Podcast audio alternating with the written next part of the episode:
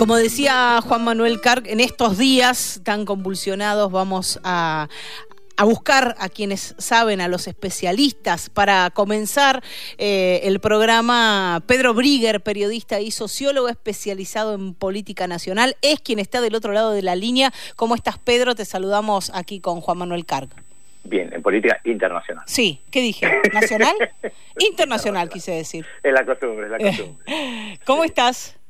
Bien, gracias. Bueno, bien, se puede decir en esta situación de tantos conflictos, ¿no? Siguiendo también lo de Armenia, tantos otros, situación dura a nivel internacional cuando uno sigue los conflictos que, existen. Pedro, ¿qué, qué te, te, habla Juan Manuel, ¿qué, qué clave te sorprendió del día del sábado? Se habló mucho de la incursión eh, eh, en camionetas, hasta en caballos por parte de integrantes de Hamas en el sur de Israel, un día feriado, también televisado en cierta forma, ¿no? Por los eh, se, grabó mucho en, HD, se subió a Twitter. ¿Qué, ¿Qué fue lo que te sorprendió de lo del sábado? Y todo. Este, yo estoy pegado a, los medios de comunicación en, en Israel. Eh, nadie termina de comprender qué, qué es lo que pasó, porque yo no vi lo de los caballos, pero todo el día, de, cada vez aparece algo nuevo. Claro. Eh, sí vi lo de parapentes, sí. gente cruzando en parapentes, con motos en parapentes.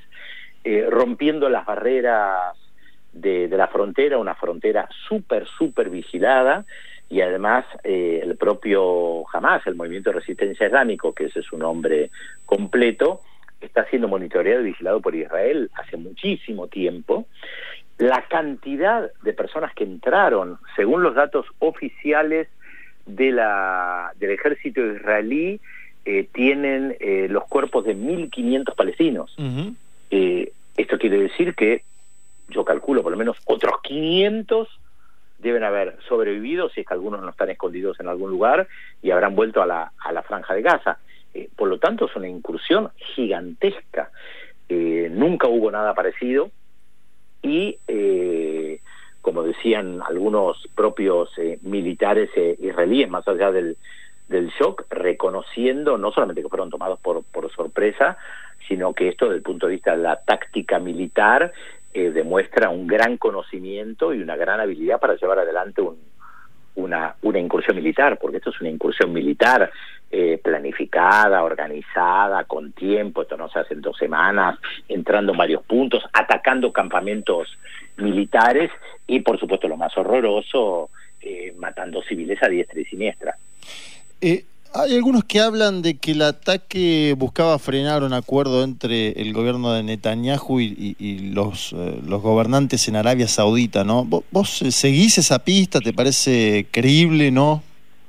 Mira, todo el mundo está especulando. La verdad no hay una respuesta porque eh, tampoco están hablando los, los voceros de, de Hamas, que por lo menos te podrían dar una pista, y aunque te dijeran en este momento de victoria que tienen, tampoco tampoco tenés por qué creer al pie de la letra. Entonces, se trata de especular.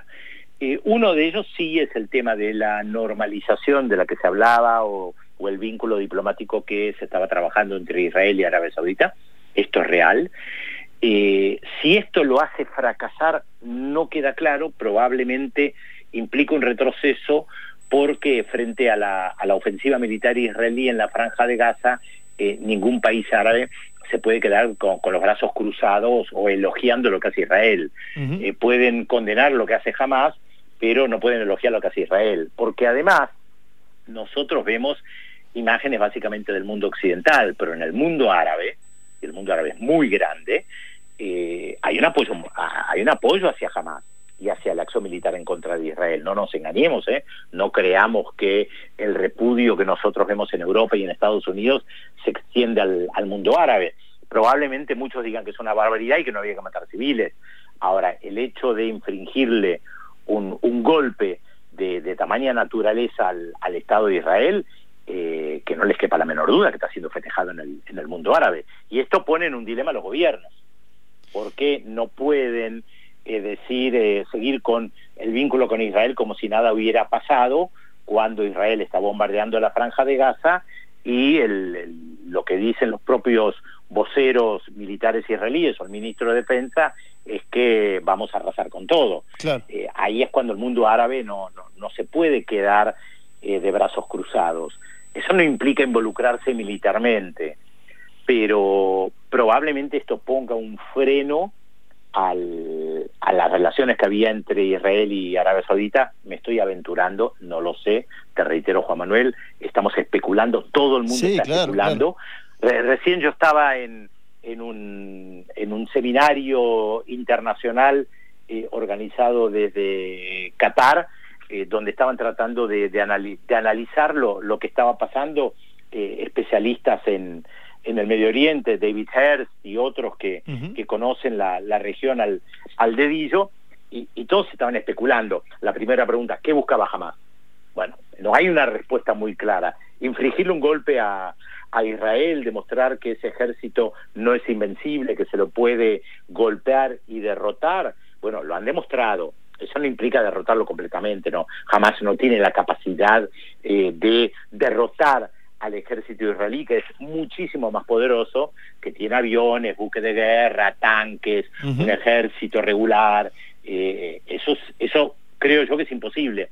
Pero comparativamente, a, veces eh, buscamos referencias históricas como para poder comprender lo, lo que ha pasado. Mucha gente lo está asociando a yo digo las comparaciones son odiosas pero sirven para pensar. Y hay gente que lo está asociando al golpe recibido por Estados Unidos el 11 de septiembre de 2001 cuando fueron tomados por sorpresa. Eh, yo encontraría otra otra analogía histórica, siempre salvando las distancias, reitero, las comparaciones son odiosas, pero sirven para pensar, y es la ofensiva del TET, del Vietcong, en 1968 en contra del ejército de Estados Unidos en Vietnam del Sur, cuando el ejército del Vietcong ataca eh, el Palacio Presidencial, ataca la Embajada de Estados Unidos y le da un golpe muy fuerte a, a la ocupación estadounidense que, si mal no recuerdo, en ese momento tenía como 500.000 soldados. No se esperaban el ataque, era justamente el comienzo del año nuevo, eh, no se lo esperaban y fue un duro, muy, un, fue un golpe muy duro al, al ejército de, de, los Estados Unidos. Eh, yo tal vez me, animaría a compararlo, tomando en cuenta algunas eh, cuestiones históricas, con eh, tamaña sorpresa. Por supuesto que en el Medio Oriente la primera asociación que surgió en Israel fue la sorpresa del ataque de la guerra de 1973, cuando el ejército israelí, eh, israelí sí se ve sorprendido por el ataque del ejército egipcio y el ataque sirio. De todas maneras, más allá de Hamas y más allá de cómo responda Israel, acá esto demuestra la centralidad de la cuestión palestina. Israel estaba teniendo acuerdos con algunos países árabes y yo recuerdo que, que discutía con con algunas personas que estaban muy entusiasmadas, especialmente dentro de Israel, con esos acuerdos, y yo les decía, miren, Israel puede tener 100 acuerdos con Qatar, con Emiratos Árabes, con Omán, e incluso con Arabia Saudita, pero eso no va a tapar la centralidad de la cuestión palestina. Claro. Y, y lamentablemente no me equivoqué. Sigue siendo la cuestión central eh, en el Medio Oriente vinculada a la ocupación israelí de Cisjordania y el control de la Franja de Gaza de 1967. Lo de Cisjordania me interesa porque se hablaba mucho también estos últimos días de que Benjamín Netanyahu estaba más preocupado en la situación de Cisjordania que obviamente en la de la Franja de Gaza, donde podemos caracterizar obviamente lo que allí sucede, casi te diría, ¿no? Como, como un apartheid, ¿no? Lo que de hecho se está viendo ahora también con la respuesta que tiene el propio gobierno de Netanyahu. ¿Cómo ves esa diferencia que hubo en los últimos años con el crecimiento de Hamas en Gaza, la OLP eh, en, en, Cisjordania? ¿Cómo, cómo, es ese, ¿Cómo es ese juego interno palestino?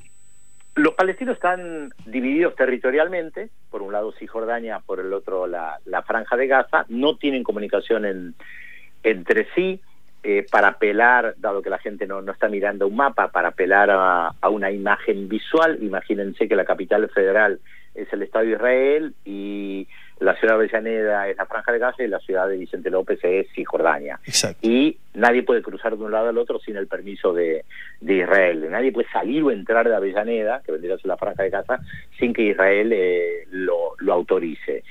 Eh, la franja de Gaza es un muy pequeño territorio, unos 60 kilómetros de largo, 50, 60 kilómetros de largo y 15 de ancho, más o menos, donde viven dos millones de personas. Eh, muchas veces definida como una cárcel a cielo abierto. Y del otro lado está Cisjordania, donde viven unas 5 millones de personas, en un territorio que supuestamente iban a ser un Estado palestino, en realidad entre Cisjordania y la Franja de Gaza, después de los acuerdos de paz de 1993, esa, ese Estado palestino no nació. No solamente que no nació, sino que el gobierno de extrema derecha de Israel sigue avanzando como un Pac-Man, quitándole, ¿se acuerdan del Pac-Man que va comiendo, comiendo? Quitándole cada vez más territorio a, a los palestinos que viven en Cisjordania.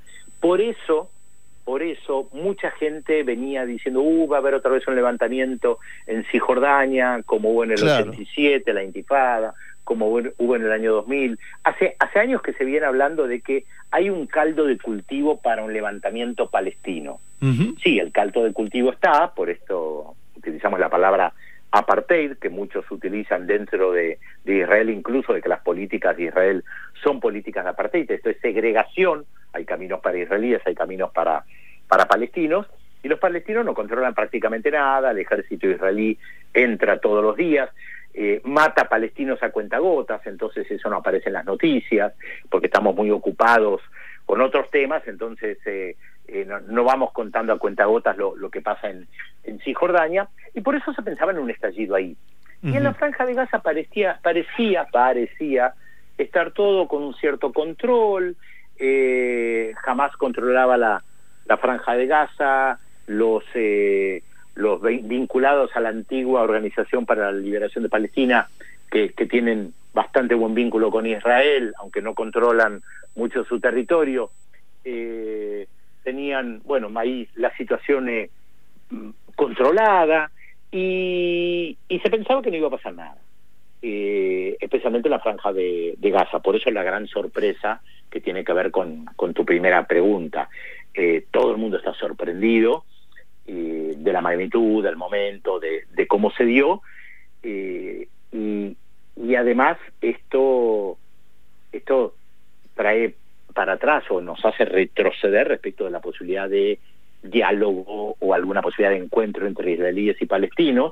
Toma en cuenta que había una intención de paz en 1993 eh, y ahora esto, obviamente, lo, lo, lo que se busca desde el lado israelí es venganza la, la palabra que más suena en, los medios de comunicación israelíes, y es lo que pide la población, es tenemos que vengar la muerte, las masacres que han cometido en contra de civiles, familias enteras en, poblaciones israelíes. Lo que pasa es que yo estaba escuchando un, un diálogo muy interesante en la radio de Israel, eh, donde algunos planteaban, sí, podemos vengarnos, pero vengar, la venganza no es una política, no resuelve el problema. Claro, Ahí está la cuestión. Vos podés vengarte, podés arrasar con la franja de Gaza. Eh, ¿Y después qué? Estamos hablando con Pedro Brigger, que es eh, periodista y sociólogo especializado en política internacional. Mencionabas antes el debate sobre eh, el Estado palestino, en su momento existió. Me acuerdo una foto, te diría emblemática de 2014, del Papa Francisco con Simón Pérez y Mahmoud Abbas en los jardines del Vaticano. ¿Qué pasó en estos últimos 10 años donde fue perdiendo peso, si se quiere, en términos geopolíticos, al menos lo que seguimos las grandes cumbres internacionales, la, eh, exigencia de un Estado palestino? Eh, hay múltiples motivos. Eh, primero, esos acuerdos que firmados en 1993 no avanzaron, entre otras razones, porque en 1995, el 4 de noviembre de 1995, un extremista religioso judío mató al primer ministro Rabin que era el que estaba llevando adelante el proceso de paz. Lo acusó de traidor por eh, ceder territorios. Y lo que pasa es que acá hay una cuestión difícil de comprender tal vez para la mayoría de la gente que nos está escuchando, porque los palestinos quieren tener un Estado en Cisjordania, la franja de Gaza, y, y, según la legalidad internacional Israel se tiene que retirar de esos territorios, según una resolución número 242 de 1967.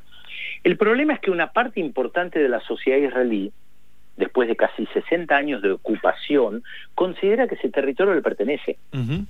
Y vos no devolvés un territorio que consideras que te pertenece. Y hoy dentro del gabinete del Estado de Israel tenés unas fuerzas políticas muy importantes que consideran que ese territorio les pertenece y que no nunca va a haber un Estado palestino Entonces, a medida que se fue radicalizando la sociedad israelí, derechizando, para usar un término que nosotros conocemos, se alejaba del proceso de paz y a medida que Israel comenzaba a tejer los vínculos con los países árabes, se fue ignorando la cuestión palestina, se fue mirando para otro lado.